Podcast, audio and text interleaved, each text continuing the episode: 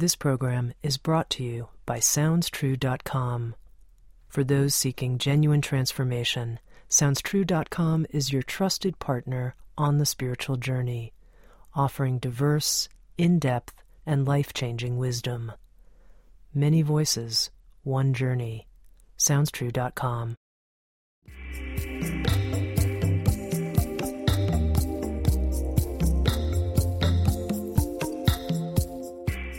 You're listening to Insights at the Edge. Today, my guest is Mark Thornton.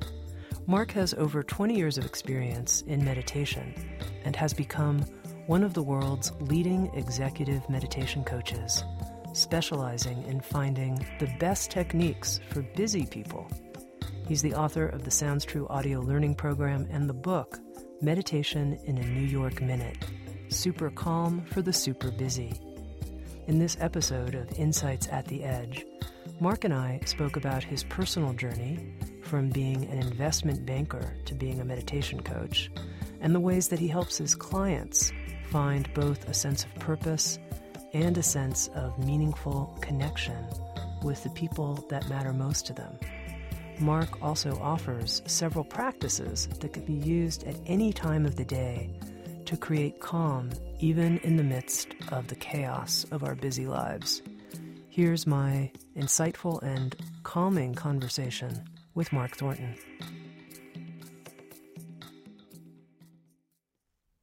Mark, I know many people who have reported to me that they've come back from meditation retreats back into the workplace and they're able to maintain the kind of calm and composure they discovered during their meditation retreat for the first day, maybe the second day.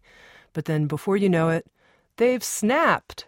They're just back to how stressed out they were before they went on their meditation retreat. And as an executive meditation coach, I'm wondering what you would say to such a person.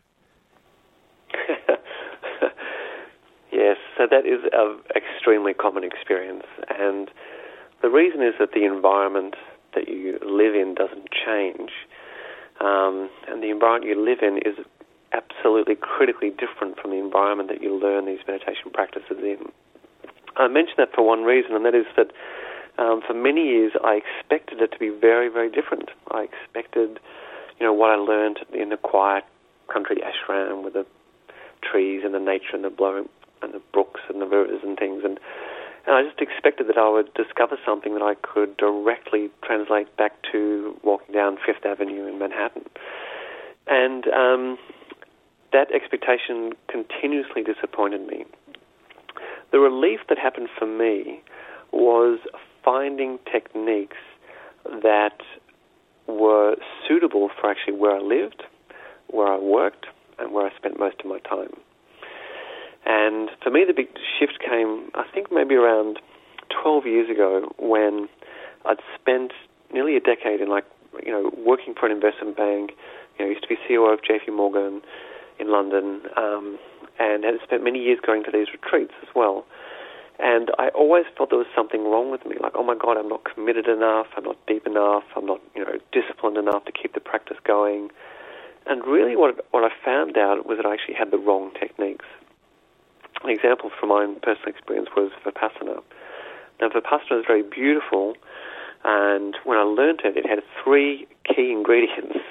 It had a teacher, it had a community, and it had a very specific structure that was mm-hmm. all designed to encourage the flowering of Vipassana. None of those things were available to me back in Manhattan, where I lived at the time. So I went on a search to find out what were the techniques that could really support where I was, where I lived, where I worked, and supported my lifestyle. And I was delighted to come up, you know, find a number of techniques, 19 of which are, uh, are in the book. And the relief for me was that they were all things that I could do anywhere, anytime. And the power for that was um, it actually enabled me to the techniques were very simple, they're very easy, they're very immediate. And the powerful thing for me was doing it, finding practices I could do for short amounts of time, um, but cumulatively. And the power for that was that it meant that you know, for nearly an hour a day, but cumulatively, I was spending time breaking up the constant chatter of the mind. Now, in kind of my experience, that meant that my mind went from, you know, being preoccupied and suffering to a moment, just a moment of pause, openness, ease, relaxation, depth, and back to the manic mind again. And then another pause when I was picking up the phone, just one quick breath before I did that. And that process, like the constant interruption of the mind, in my experience, created some profound um, openings and awareness and experiences that were as rich and as deep as what I'd experienced in these very quiet, uh, quiet country retreat centres. And that was a huge relief for me because what I what I found was I found practices to fit my to fit my life because I couldn't change my life to fit the lifestyle of an ashram. Big big distinction for me. I, I think this is a, some really important points you're making, and I want to hear more about these different techniques, and we'll we'll try some here together. But one question I have right off the bat is: Do you think these techniques work if you haven't had the kind of in-depth formal training? Can you just suddenly use on-the-spot techniques without any training deeper in meditation to draw on on the spot? Yes. So yes, that's a great question. So you know, in my experience, meditation is a function of time. So, you know, if you do it for a one minute, you get one minute benefit, and the more you practice, the more you do it. And the way you build up time is through finding some of the, like the power sources for your practice, like what really deeply will shift your practice. So, you know, a book is, is useful, a CD is useful, um, but the big kind of mother loads of uh, source and energy for your practice are things like finding a teacher. That's a really powerful thing. Finding a community is equally as kind of as powerful. And if you don't have those things, it is just a lot harder. It really is just a lot harder. Now that said, when you when you kind of um, when you strip away all, all the techniques, at their essence, Tami, they, they are in innately human, simple, and natural. Like it literally is breath. It literally is a shift, um, quite a small shift of your attention. You know, allowing awareness which is already there, but experiencing it, experiencing it in a different way. So, in a way, both are true. Um, it's it's something you're already doing, you are already focusing, you are already breathing in a certain way, you are already, aware in a certain way. So it seems to be partly true that in some way just a, a slight shift of those things can bring very, very immediate benefits. And over time, to really deepen, you need to plug into those power points, those deep vortexes of, of which will supercharge your practice, such as finding a teacher that's really beautiful for you, finding a community where you can bring your challenges and your struggles and your and your very human uh, problems. And can you share now with us some of the techniques that we could practice on the spot so we get a sense of what you're talking about? Sure, sure. So I was down at the U.S. Army base, base in Fort Hood in Texas, and here's a technique that I, I showed um, the soldiers down there. And this was a practice to, to do during their downtime, so when they didn't need to be focused on something else. It's a simple practice of using your breath and simply using your breath in a slightly different way. And it's different primarily because of the intention you set before you practice. So if we were to practice now, we could place both feet on the floor. We could feel the contact of our body with what is supporting us and then really for a moment just setting your intention for the next 15, 20 seconds. And the intention can be this is my moment for pause. This is my intention for dropping deeper. My intention is for connecting to the heart. My intention is for an exhale. My intention is for experiencing that sense of, of deeper connection with, of oneness. So taking just a moment just to set that intention, and that really drives everything that we'll now talk about. So when it comes to the breath, after we've set the intention, we can simply slow the breath in, the inhale for a slow, easy, natural, relaxed count of to three. So we'll breathe in together. One, two, three. Then we pause for one, and then we exhale. Two, three. Pause for one, then inhale. Two, three. Pause, and exhale. Two, three. just continuing on now in your own natural, relaxed pace. Just finding own natural pauses and breath. And that simple practice is something that you can do very frequently throughout the day. You know, setting the attention, simple, subtle shift to the breath allows greater openness. Wonderful. I can see how helpful that is. At the same time, I'm imagining different workplace scenarios where I'm not sure a technique like that would interrupt the intensity of the experience I might be having. For example, let's say I discover that I've made a costly mistake and that I'm going to have to tell uh, my supervisor about this costly mistake, or I'm going to have to tell an author about uh, some error I've made in the publication of their work that I know is going to upset them. Imagine I'm drawing from real life experiences. Anyway, and uh, here, you know, this technique, I'm going to pause. I can, I can do it, but the, still the the anxiety and fear that I'm feeling is much bigger than the pause, the one, two, three, pause. How, how can you help me then? Sure. So, uh, in that very, very specific example, you may need other other practices. So, um, the simple one, two, three breath is very useful for you know, some anxiety and, and, stress. But if you've got quite an acute, dramatic situation, yeah, then you may need some both some other practices and some and some practical practical advice. Like a lot of the nervousness around communicating with an author, author or if there's a costly mistake, is sometimes we need just practical workplace skills to know how to communicate those things, which I'm sure you have, Tami. Um, so another another practice that might might be useful is a practice called grounding. And this was really useful whenever the emotions, whenever the emotions are have a certain quality of intensity. And by being grounded, we find a way for that in, to experience that intensity and for it to um, be grounded.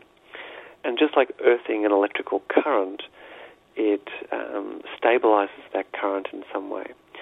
So, in the example of if there's some costly mistake and you're about to communicate with the author, about to pick up the phone or face to face, a really useful thing is to take a moment to allow all those feelings that you're feeling, the, the, the nervousness, the anxiety, and to experience them whilst grounding. Now, grounding is to be aware of everything that's inside your physical body and everything that's outside you at the same time. That's very different. So the the benefits of doing something like that is you you allow your system to experience intensity safely. What happens when you experience everything on the inside of you and the outside of you at the same time? Then simply some of, it's like a circuit breaker for stopping the mind from creating like exaggerated scenarios, inflated thinking, um, like the um, an amygdala hijack, where you're you've got adrenaline coursing through your system and it's coming up with all these wild imaginations that may or, or may not be true. So I found actually a combination of those two techniques is actually quite useful.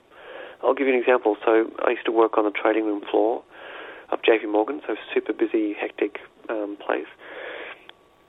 And in a personal review I was about to do with a with a trader, it was going to be very very difficult. I would allow myself to notice all of the colours, hear all the sounds, notice any fragrances that I could notice outside, at the same time noticing all of the sensations in my physical body, including the ones that were stressful, the ones that were open, and the ones that were neutral. And in doing that, that created some sense of feeling more present, more connected. And at the same time, I added on to that doing some of those uh, deeper breaths that again allowed my meeting with that guy, when I walked in the room, what I had was I wasn't bringing in the baggage of a whole lot of extra energy and adrenaline and stress. And there was something about being present that allowed that conversation uh, to be easier. Like, uh, said another way, what was possible from me being in a grounded state was very different from when I was in an agitated, anxious, worried, mildly panicked state. And it made me more flexible in my conversation. It made me more creative in coming up with questions like, well, how, how can I make this, um, what are some of the options and solutions I can see for this situation, for this guy? So that's an example of how to use something like that. It's interesting you called the technique a kind of circuit breaker. What did you mean by that? Oh, so there's lots of, um, a very common part of our wiring as humans is, you know, the fight, flight, or freeze response. And that means that when there's some external trigger, um, there are neural pathways in the brain, largely driven by um, the amygdala, which is a survival mechanism. And the amygdala is a, a part of the brain. Uh... Yeah, it's a, it's a part of the brain, and it secretes very powerful hormones. Uh-huh. And when, as humans, as a species, we were evolving, this was the trigger that you know when we saw the brushes, a, a snap in the woods, we would turn around and we, our entire body would be ready in case it was a, a threat, like a tiger. And it would like flood. It has a number of different things. One of the things it would flood the the body with adrenaline. It would um, re- remove, start to remove blood from the extremities. It would start to increase the heart rate, increase the respiratory rate. So our our system would be ready to survive, ready, ready to either run, to fight, or to freeze at the moment of like a deer freezes in the headlights to be to be safe. Um, so these programs, these old programs, we carry into into our modern life. So you know, we an upset from our boss, the amygdala kicks, kicks in, and we have this you know quite exaggerated response. Um, we, we respond as if it's something life-threatening that's happening, when it's actually just a, a difficult conversation we could be having. So some of these meditation practices are really very powerful for putting the brakes on that that response and allowing a different response. And that different response is actually really, really useful in your in your daily life. A lot of some of the suffering that we have on the planet comes from, you know, people unable to control some of these their reactivity to situations.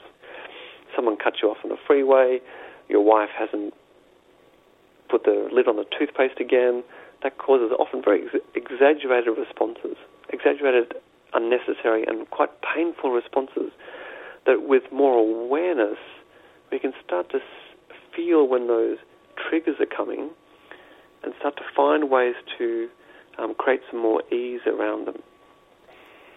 Now, as an executive meditation coach, I imagine that you hear some interesting confessions from successful executives about what's really in their mind and on their heart, what's really bothering them.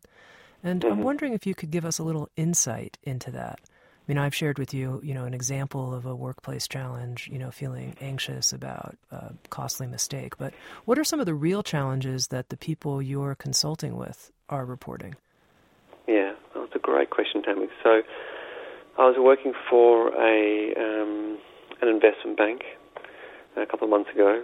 Um, I can't, can't mention the name of the bank.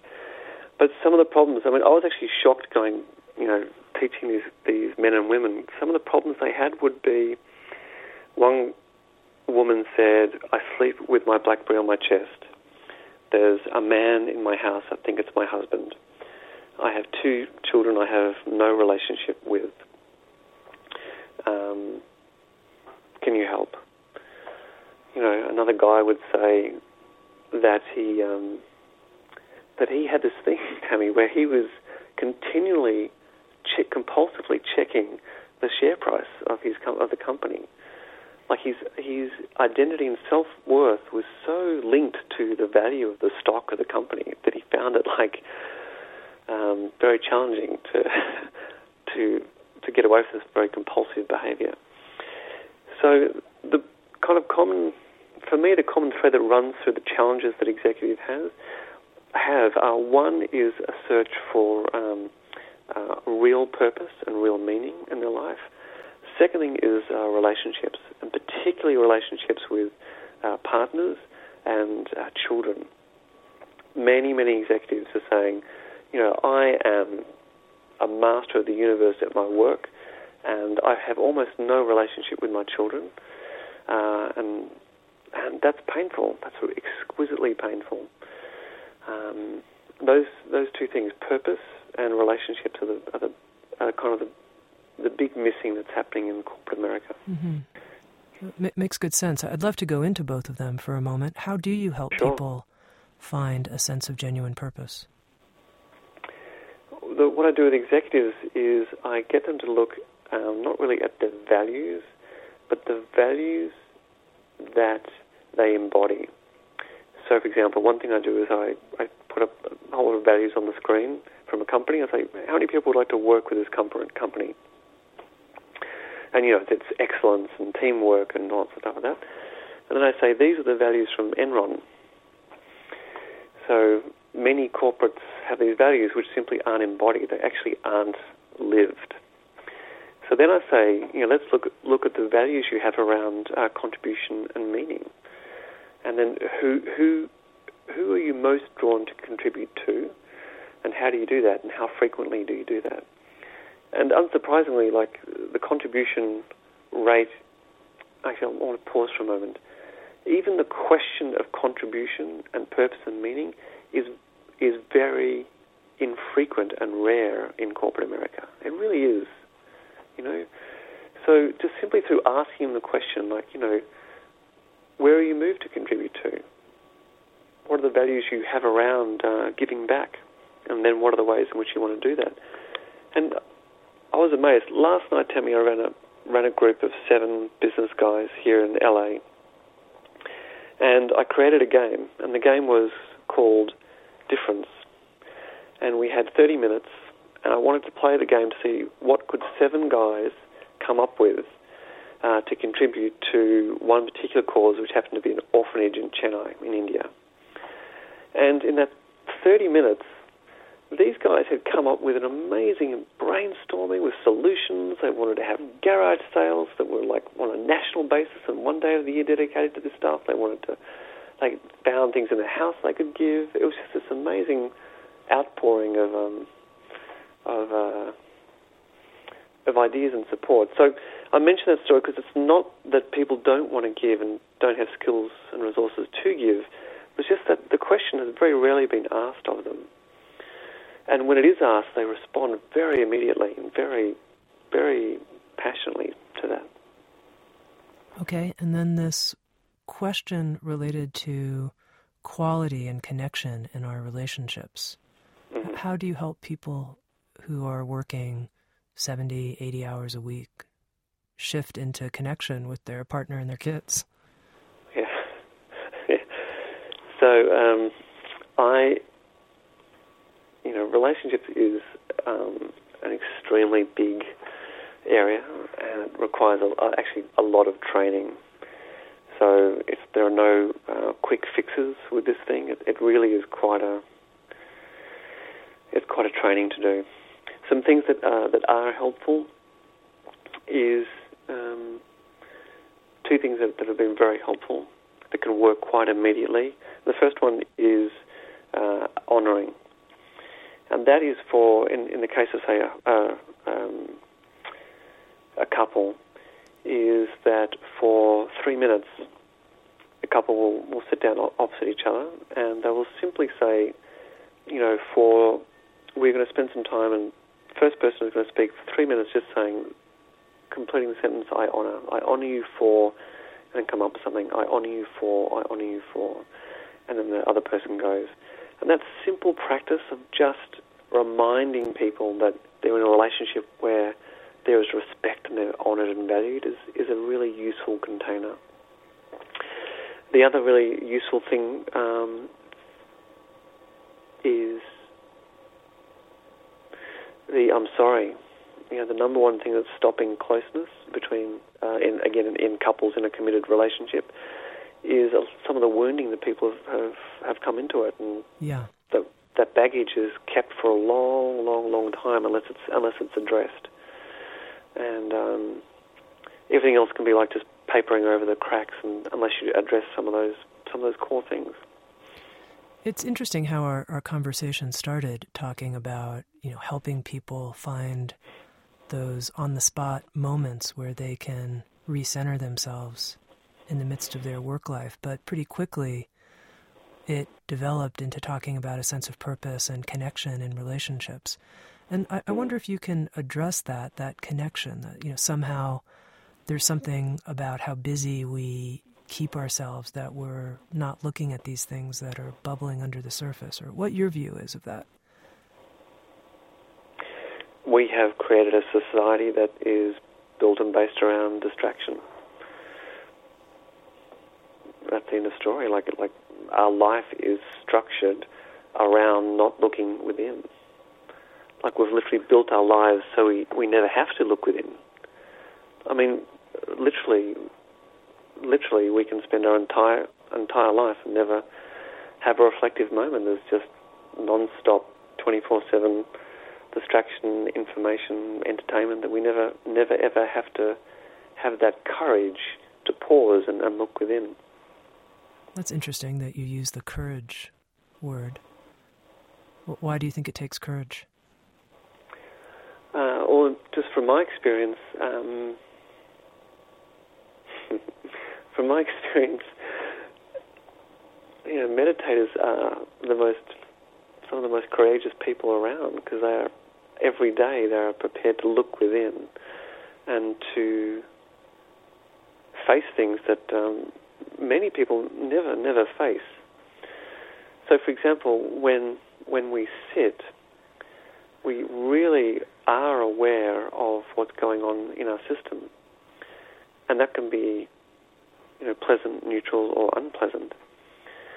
And it takes courage to experience often very challenging and, and unpleasant things, and to have that, um, and, and to be honest, to have that sense of still being held, like at the ground of your being, that despite the appearance and the concern and the distraction the, or the or the wounding and the suffering, that underneath that, in the in the deepest part of your being, you, know, you are still held, you are still safe, and that that takes practice and uh, and courage to to walk through some of those storms.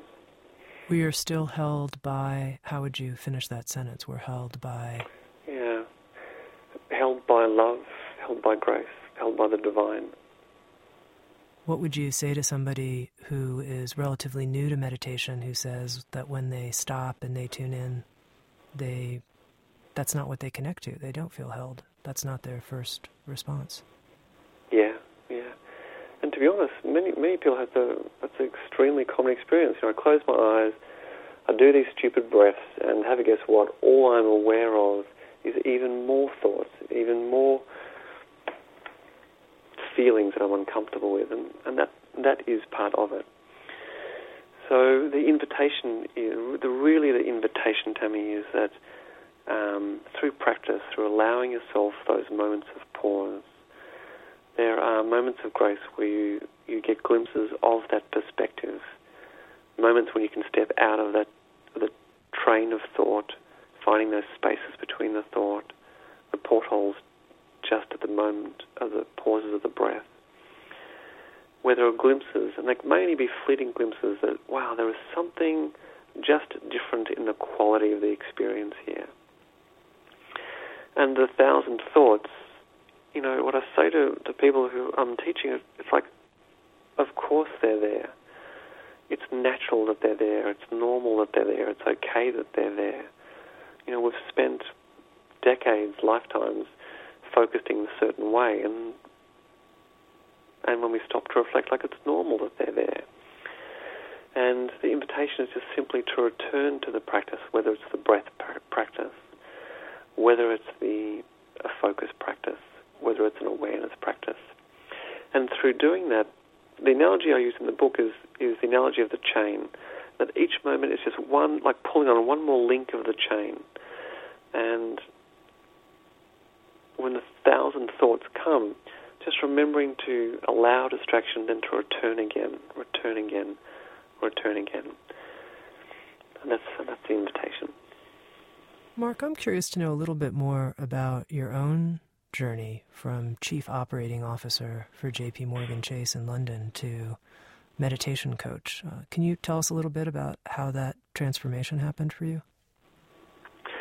Yeah, it, it started actually telling um, when I was 13. I remember having, you know, I had my father had was diagnosed with cancer and given three months to live when I was 12, and he had some um, people come and pray with him, and he got better and had a big conversion experience, and he actually lived for another 25 years.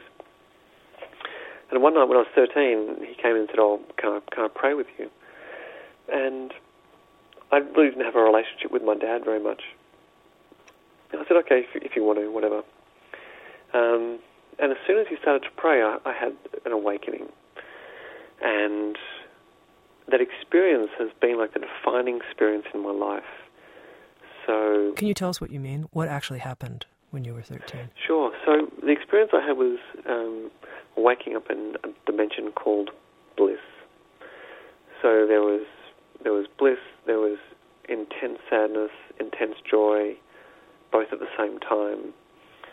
Um, words are difficult to describe it. There was a um, very intense expansion, oneness. The experience left me changed. Like it, it changed me forever.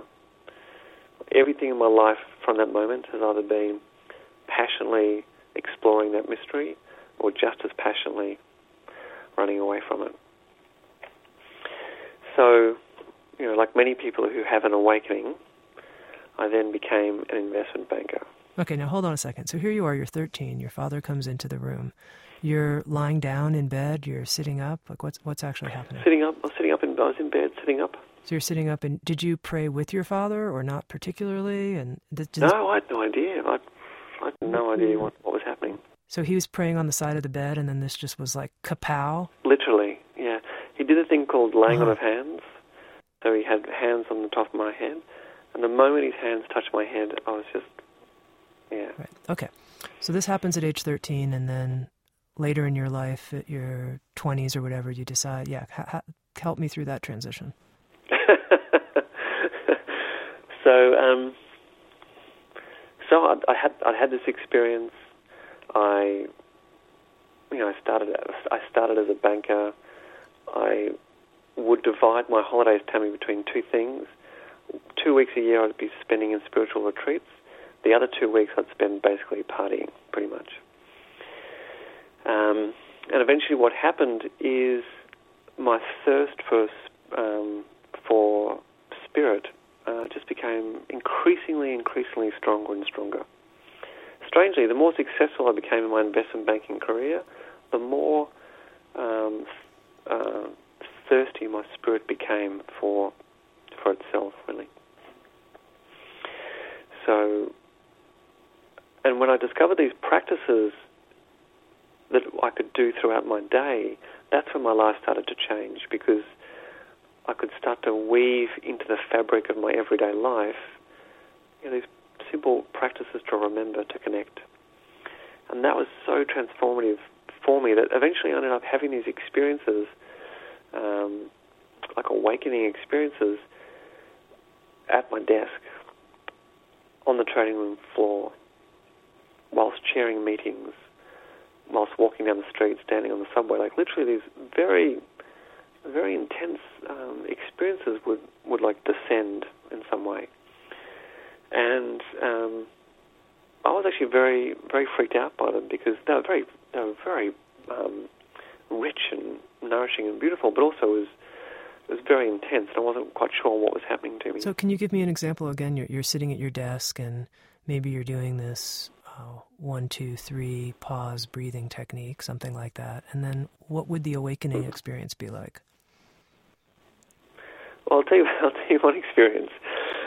Um, it was. I think it was probably the experience that um, that made it very clear that I needed to be doing something else. I was chairing, actually chairing a meeting. So I was actually in charge of the meeting. And so I was running it. I had to introduce the speakers and all that stuff. And after I'd introduced the speakers, I was doing a practice which is simply um, feeling into the center of my chest, like really allowing my attention to drop like an anchor into the center of my chest, really like rooting the attention attention there, and allowing breath to come into that space as well. And what I noticed that with my eyes open, that I had this experience, Tami, of being able to see um, like a radiant light that was flooding into the room, and literally was like filling filling the room. I know this sounds extremely unusual, and that, and uh, I'm just assuming that we're friends. That I can yeah, I'm, I'm still with you, with you. I'm, I'm, totally with you. okay, and um, it was completely shocking to me because it was completely natural. Like it was just like a drop of water falling into the ocean. It was had, had its same sense of naturalness to it. It wasn't like you know fireworks and things. It was completely natural and normal, and very evident. It was, and it was. I had my eyes open, so I wasn't, you know, collapsed under my desk. I wasn't um,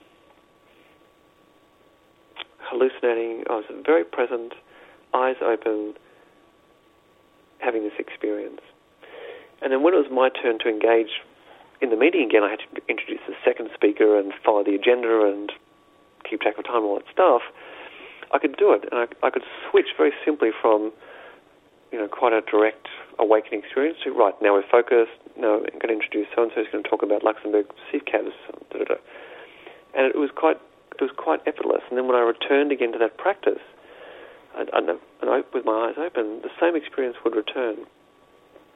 And I mention that because that's when I really, really in my bones understood that, you know, what the sages and masters have always said is that, you know, that, that the divine is everywhere, like literally everywhere. We just need different eyes to see it and different ears to hear it. And it really, I felt that in my bones. And I thought, I, I have to share this experience and again, that message is, isn't my message, that's, that's an ancient message that every teacher talks about. Um, but I had that experience of having it in the bones, and I, I really wanted to share that, that thing with people, because for years I'd thought it was, you know, my spiritual aliveness and life lived on at the foot of a teacher or in an ashram or in a retreat center. And that's actually not true. Well, interestingly, you, you could have made the decision I want to stay at JP Morgan and this experience is available throughout the day and I want to, you know, be here and tune into this whenever, spontaneously. But yet it was this desire to really become a teacher yourself and communicate and coach others that was the driving force? Um, um, much simpler than that. I, I had a, a burning desire to write a book and I remember sitting opposite my desk and I told him, I said, um, you know, I want to ask for a year off to write my book. And we got along extremely well, and he was a great friend of mine. And and uh, he said, well, we only give time off if you're pregnant. I said, well, I'm trying to give... you were pregnant with a book? Trying to give birth to a book. He said, that doesn't work here. And so I, I wasn't prepared for that response at all. Um, and when he said that, I felt this. I had this visceral ex- experience. I felt this like intuitive burning sensation around uh, my heart center, and I just knew that I would leave and not go back. And it was just an illogical, intuitive um, thing that I, that I had to leave. So then my, my plan was very simple, simply just to write the book. Then I wrote the book, and then um, I kept bumping into people who were in companies who wanted some teaching and meditation, and my first client was the New York Times, and a journalist there who, who had insomnia for a decade, and I was so stressed, and her mind was so strong she could outthink prescription drugs, and wanted a hand with that, and that's how it started. Now, I want to track back to your experience when you were 13 because you, you said something very interesting to me about it. You said that there was this great bliss but also uh, I think the words you, you used were a great sadness or sorrow that it included, the bliss included this sadness. And I, am curious about that. That's not something people often say in quite that way. Yeah, yeah it's very. Uh, these experiences to me are, are, very, very hard to describe. Yeah. Um, but my my experience was that like I was there was um, tears, and there were tears of there were tears of joy. There were tears of of, um, of coming home, of having found home in some way. You know, there were the tears tears of a seeker who'd been unconsciously seeking for lifetimes. That was my experience who'd found who'd found home. And at the same time, there was uh, intense sorrow for the um, for all the ways in which I'd been lost in some way. You know, the sorrow for the journey, sorrow for the struggle of the journey, and both of those happened uh, were happening at exactly the same time. Did you talk to your father about your experience? uh, not that night. I didn't. I didn't at all. I, you know what happened very strangely was uh, I went went to sleep and I had this incredible um, uh, purging, and I was like violently ill, like three times that night, like just violently, violently ill. Um, and the next day, literally, it was it was waking up new, and I was I thought if, if that experience, the, the connecting with the divine was like that, then I wanted to do more of that. So then I started to talk to my dad about what the hell happened, what does this mean? And so he, he really became my, my first teacher. So, Mark, I want to circle back to this idea of meditation in a New York minute. How some of these techniques that you're able to help people with can, on the spot, be, as you say, circuit breakers of whatever fight or flight mode we might be in. And I know in the book Meditation in a New York Minute, you offer something that you call anchors, that there are sort of these immediate anchoring activities that we can engage in. I'm wondering if you could help us develop an anchor or two uh, right here in this conversation that we can then refer to. Oh, sure. Beautiful.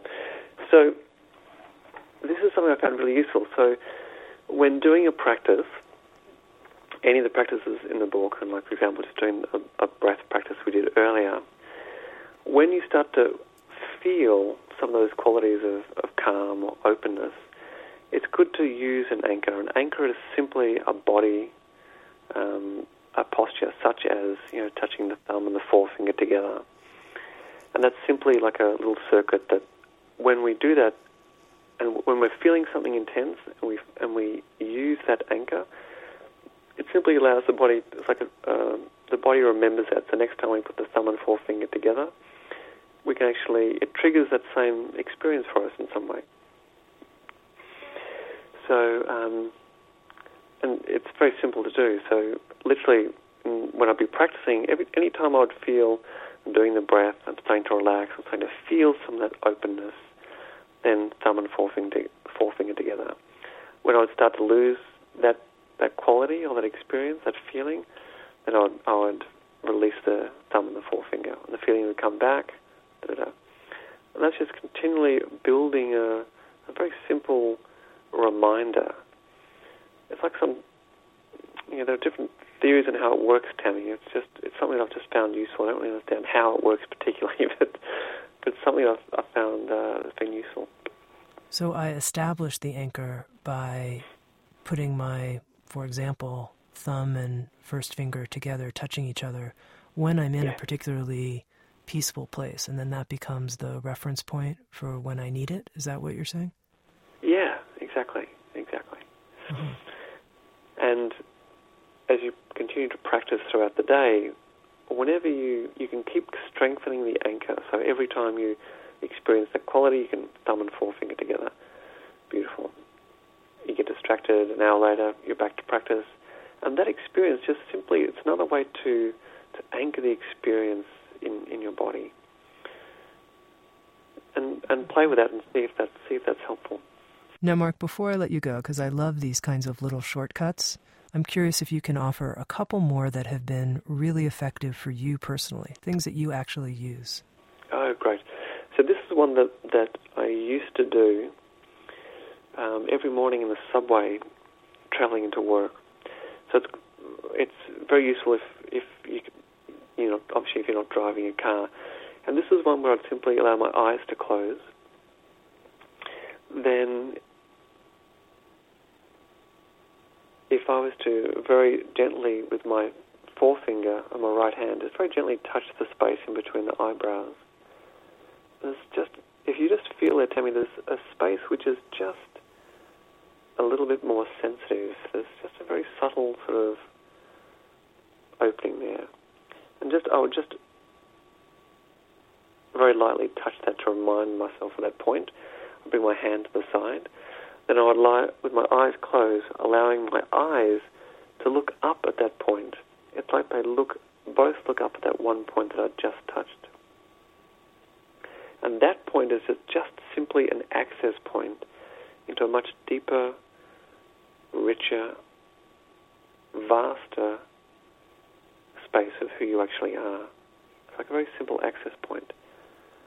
And I could just it was so delicious for me to do, just very gently touching the forehead, bringing the hand by the side, allowing the eyes to look up at that point. And that actually involves some, in a way, there's a little tiny bit of eye strain that happens with that. But what that does is it means your attention is now really anchored and focused in that very specific point. And from there, that is just, that point is just a doorway into a deeper part of who you are. And so it's just allowing that attention to drop back inside. Mm-hmm. And I would do that just for 30 seconds. I would do that for maybe a minute. And in my experience, that always left me changed in some way. It was such a such a simple access point. Wonderful. Another great practice I would, I would very frequently do that's useful for work was using my imagination to create the ideal outcome. And I was taught this many, many years ago, Tami. I was I was kind of delighted to read in read from Michael Phelps, the Olympic swimmer, that he was taught this technique um, for his, by his coach and every time, every morning, he would spend time doing these visualizations, you know, imagining, like literally in very minute detail, like stroke by stroke, how he would be swimming the race. So every morning, also, I would spend some part, some time, really creating in my imagination how I wanted to be, what I wanted to experience that day, you know, how focused I wanted to be, how much I wanted to get done, and that I found like really set my direction for the rest of the day. And again, very simple, closing the eyes, imagining an ideal scenario or outcome, allowing those feelings to be there as if they were as if they'd already were happening. Mm-hmm. And that, that really took a lot of the unnecessary stress out of my life. Mm-hmm. Very good. Just a couple more things I want to talk to you about, Mark. I know in the last couple of years, with the economic downturn, many people who are quite successful have suffered economic loss in just astounding ways that they never would have imagined. And in that, I have heard from people that there was also an astounding, surprising loss of composure that even though they may have been people who had mastered a certain level of calm, when it came to you know seeing their net worth cut in half or cut by a third, uh, whatever level of stability they may have had didn't, didn't wasn't enough for that experience. And I know you've done some public speaking uh, over the last couple years on this topic, and I'm curious what you've learned that has been most helpful for somebody who is experiencing economic loss and feels disturbed as a result? So um, many people, you know, this is this the last the economic crisis we've just lived through um, has been uh, an opportunity to look at identity, safety, attachment, where we get our sources of strength from, what's most important to us. Those five things have been some of the lessons that people have been learning through the, through this crisis. Um, the essence of, of, the essence for me is uh, trust and safety. And what do you really trust and why? You know, do you trust life because you have a big bank account? Um, what could be another source of trust? And so what's happened is, is and uh, I'm very sensitive about talking to this because this has been, you know, this is extremely painful for um, for people, and still is very painful for people. At some stage, though, there there is a time for making meaning out of what people have gone through, and some of the things that people have been learning have been learning that the the idea that safety the safest place in the world is when you are authentic. Mm. The deepest trust you can have in the world is in the part of you that doesn't change. And those two things um, have been very powerful for people. For example, I I used to think, you know, life was safe for me because you know, I had a job and a career. And actually, what was most rich and and wonderful for me was the time I was actually the most unsafe when I left from banking, a struggling first-time author, you know, teaching meditation to companies when nobody wanted it. Um, but that was a time where there was no no external safety. There was only internal safety um, and there was a lot of authenticity. Um, and those two things were were like compasses for me. Is that is that is that helpful? Oh, it's a, yeah, it's it's a wonderful answer. I, I'm curious, in your own words, what have you found that doesn't change? what what I found that does not change is there is a part of me that just that never changes, that it is constant and deep and timeless. And when I can allow myself to directly experience that part, then it infects the part of me that does change and is worried about change, and infects it in a in in a beautiful way. gives it gives me perspective. And then finally, Marka, one final question.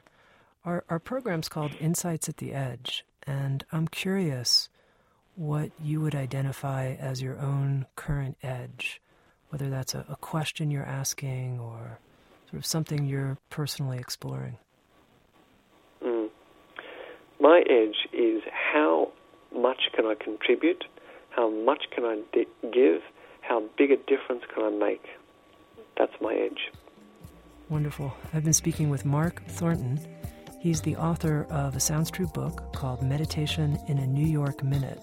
Super calm for the super busy.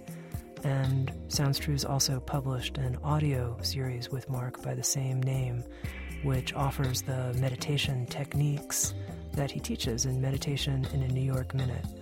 On the spot techniques for a very deep, quick transformation. Mark, thank you so much for being with us and for this conversation. I've really enjoyed it. Tony, beautiful. My pleasure. SoundsTrue.com. Many voices, one journey. Thanks for listening.